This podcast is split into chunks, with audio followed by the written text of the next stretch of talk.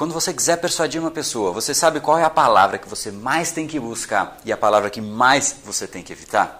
É exatamente isso que a gente vai discutir no capítulo de hoje. Seja muito bem-vindo ao universo da neuropersuasão. Aqui é o André Burick e você chegou ao lugar certo para aumentar o seu carisma, influência e persuasão tanto nos negócios como na vida pessoal. Afinal, tudo que você quer na vida está do outro lado da persuasão, a principal habilidade a ser desenvolvida para quem quer algo maior na vida e não aceita ser apenas mais uma voz na multidão. Então vamos começar e no final do episódio de hoje tem um e-book de presente para você fazer o download e aprender ainda mais. E vamos pro conteúdo, porque a abundância está aí pelo mundo e é a persuasão que nos permitirá aproveitá-la.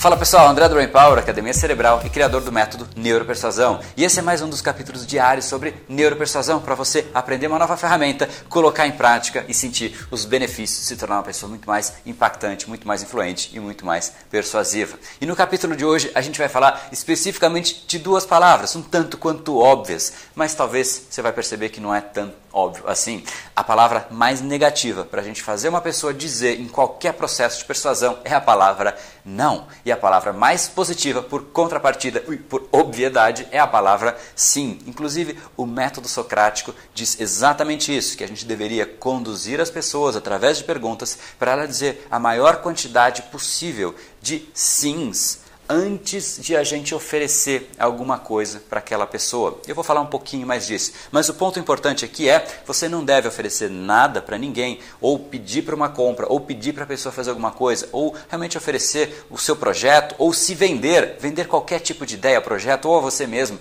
antes de a pessoa estar de fato ou ter demonstrado que ela já engajou com você, que ela já entrou no estado de empatia com a sua pessoa. E o que, que contribui muito com isso? Essa composição de sims. E como é que você faz isso? Você tem que realmente ir conduzindo a pessoa para cada vez mais ela concordar com você. Se você, através do seu processo, através da sua conversa inicial, antes de propor alguma coisa, começa a conduzir a pessoa e ela começa a dizer não, é, mas não é bem por aí, não sei se é isso, não concordo muito, ela começa a perceber subliminarmente que ela é uma pessoa diferente de você. E ela começa a criar uma, um distanciamento, uma barreira em relação à sua pessoa. Então o que você tem que fazer é cada vez mais por mais que sejam perguntas retóricas, talvez um tanto quanto óbvias, pelo menos inicialmente, Adote perguntas cuja resposta da pessoa é sim e você vai conduzindo a pessoa através dos sims. E isso é fundamental. Através desse processo você também vai começar a perceber que a pessoa vai se engajar cada vez mais com você, até que você percebe em determinado instante que a pessoa realmente já responde sim,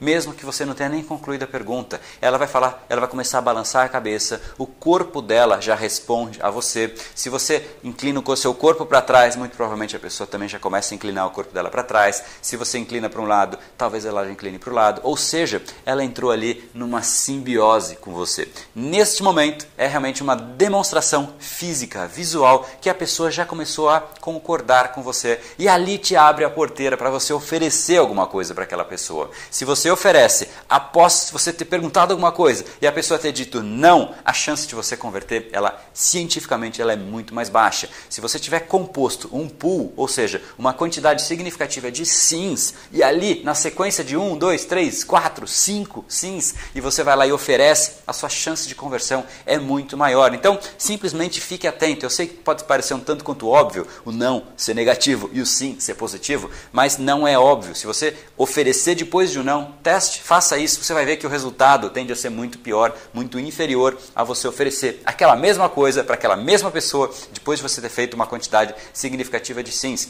através dessa composição de sims, você começa a perceber que a pessoa entra ali no seu estado de espírito. Óbvio que não é só isso, você também tem que realmente engajar emocionalmente a pessoa, mostrar que você oferece, tem algo que abre um novo cenário, um cenário positivo para aquela pessoa, um novo produto que você oferece, abre uma nova possibilidade para aquela pessoa. Isso é muito interessante também. Todos os outros elementos da persuasão devem estar presentes nessa conversa. E eu não estou dizendo que o sim é a única atenção que você tem que ter, é a única ressalva, mas tente, além de todo o restante, conduzir a pessoa para ela dizer sim uma, uma sequência de vezes para você. E quando você perceber que o sim não só é dito, mas é quase que automaticamente dito, ali é a hora de você chegar aí, pum, oferecer o seu produto, a sua ideia, o seu serviço, o que você tiver que oferecer. E mesmo que não seja uma venda, é hora de você chamar a pessoa para jantar ou é hora de você chamar a pessoa para tomar um café. Ali, naquele momento, é a sua hora de a janela abriu, a porta abriu, é a hora de você entrar na casa e fazer a sua oferta e fazer o seu processo de persuasão chegar ao ponto central, ao ponto mais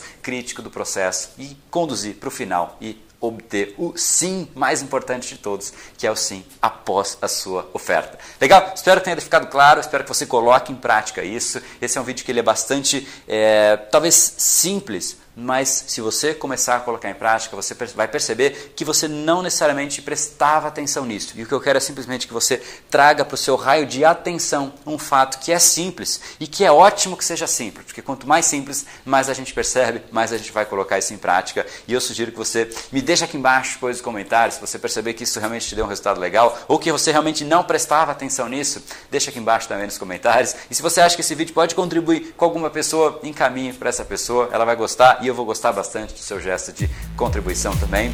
E esse foi o episódio de hoje. Como falamos no começo, a abundância está aí pelo mundo. Se não está em você como você gostaria, é porque falta o imã para atraí-la. Portanto, não perca mais tempo e venha conhecer a persuasão mais profunda de todas, a neuropersuasão.